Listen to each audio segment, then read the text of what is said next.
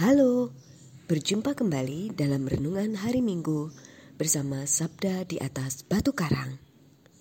Renungan lengkap tertulis dapat dibaca atau diunggah dari laman warta paroki Maria Bunda Segala Bangsa, Kota Wisata, www.mabuseba.org. Hari ini, Minggu 23 Oktober, adalah hari Minggu biasa pekan ke-30. Dan hari ini gereja memperingati Hari Minggu Misi Sedunia ke-96. Renungan kita hari ini terinspirasi dari bacaan kitab suci. Bacaan pertama dari kitab Putasirak bab 35 ayat 12 sampai dengan 14 dilanjutkan dengan ayat 16 sampai dengan 18. Bacaan kedua dari surat kedua Rasul Paulus kepada Timotius bab 4 ayat 6 sampai dengan 8 dilanjutkan dengan ayat 16 sampai dengan 18. Bacaan Injil suci dari Injil Lukas bab 18 ayat 9 sampai dengan 14. Mari kita siapkan hati untuk mendengarkan sabda Tuhan. Sekali peristiwa, Yesus mengatakan perumpamaan ini kepada orang yang menganggap dirinya benar dan memandang rendah semua orang lain.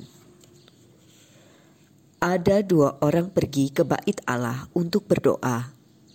Yang seorang adalah seorang Farisi, dan yang lain pemungut cukai. Orang Farisi itu berdiri dan berdoa dalam hatinya begini: "Ya Allah, aku mengucap syukur kepadamu karena aku tidak sama seperti semua orang lain.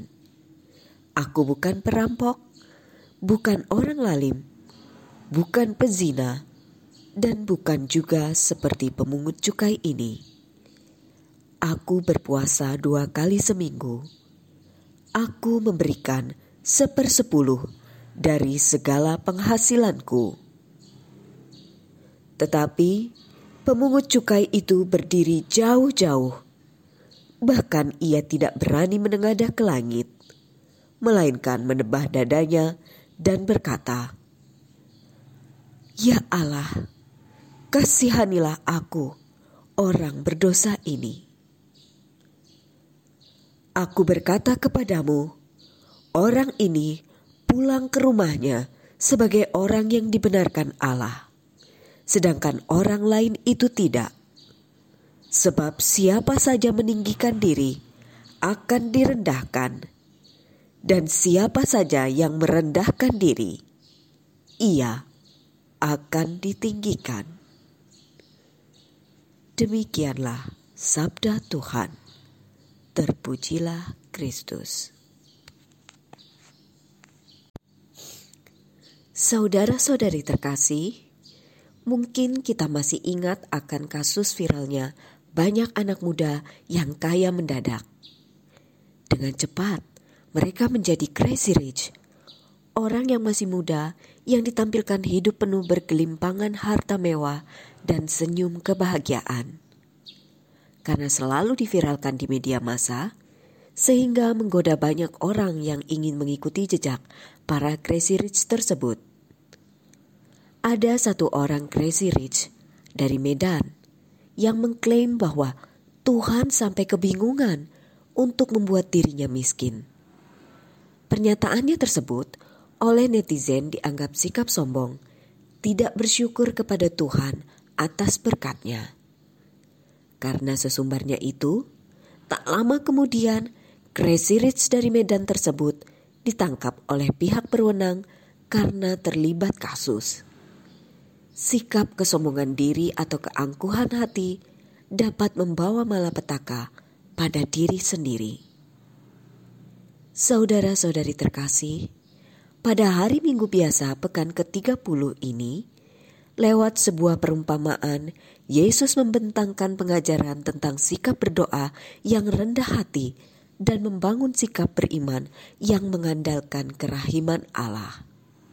Dari cara berdoa orang Farisi yang menganggap dirinya benar dan memandang rendah semua orang lain? Yesus mengajak kita untuk introspeksi, melihat diri kita masing-masing. Dalam kaitannya dengan cara kita berdoa selama ini, Yesus menunjukkan perbedaan cara doa orang Farisi dan seorang pemungut cukai. Orang Farisi tersebut berdoa dengan dekat dengan altar agar terlihat oleh orang banyak. Lalu menyusun rumusan doanya banyak menyebut, Aku, Aku, Aku dan prestasi-prestasi dirinya. Cara berdoa orang Farisi tersebut terlihat lebih memfokuskan diri sendiri sebagai pusat doanya dan mengabaikan Allah. Sementara si pemungut cukai berdiri jauh dari altar, menyatakan sikap ketidakpantasan dirinya di hadapan Allah dan memohon belas kasih dan kerahimannya karena ia mengakui sebagai orang paling berdosa. Cara berdoa yang demikian oleh Yesus dikatakan sikap berdoa yang benar, karena pokok doanya adalah Allah sendiri dan membiarkan Allah memenuhi diri Dia dengan belas kasih dan kerahimannya. Allah berkenan pada orang yang memiliki kerendahan hati. Saudara-saudari terkasih, gambaran kedua orang tersebut yang disampaikan Yesus dalam Injil hari ini tentu juga adalah gambaran diri kita masing-masing.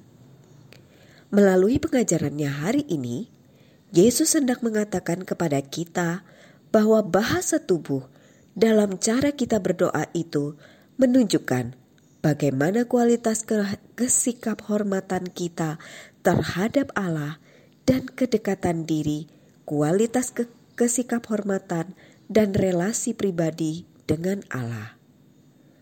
Sabda Tuhan hari ini mengajak kita untuk membangun sikap berdoa dan menjalin hubungan pribadi dengan Allah yang didasari oleh sikap kerendahan hati. Rasul Paulus mengatakan bahwa kerendahan hati adalah dasar doa, karena kita tidak tahu bagaimana sebenarnya harus berdoa. Dalam hal berdoa, Allah tidak memihak kepada siapa pun, tetapi sikap berdoa dari orang yang terjepit akan didengarkannya. Itulah gambaran bahwa di hadapan Allah kita adalah seorang pengemis yang tidak datang kepadanya dengan bersikap rendah hati, maka doa kita pun mampu menembus sampai ke awan. Itulah gambaran sebagaimana yang diungkapkan dalam kitab Sirak dari bacaan pertama. Saudara-saudari terkasih, semoga melalui sabda Tuhan hari ini kita mau dan mampu untuk membangun sikap seperti si pemungut cukai yang merendahkan diri di hadapan Tuhan dan dengan penuh pengakuan diri akan keberdosaan kita, datang dengan penuh pertobatan untuk memohon kerahiman Tuhan. Memang tidak mudah kita membuang sikap kesombongan diri seperti yang dimiliki orang Farisi. Sikap kesombongan diri adalah bentuk dosa yang harus kita buang. Menghadapi sikap demikian, Sebagaimana kita dengarkan dalam bacaan kedua, Rasul Paulus mengajak kita untuk percaya bahwa Tuhan akan mendampingi kita dan menguatkan kita dalam melawan dosa kesombongan diri. Semoga dengan bantuan Roh Kudus, kita mampu membuang sikap hidup yang penuh dengan rasa percaya diri akan kemunafikan atau kesombongan diri. Saudara-saudari terkasih, sejalan dengan peringatan Hari Minggu Misi Sedunia ke-96, hari ini Bapak Suci Paus Fransiskus mengajak kita untuk menjadi saksi dan misionaris Kristus. Kita semua dipanggil untuk membawa misi membangun sikap kerendahan hati dan pertobatan.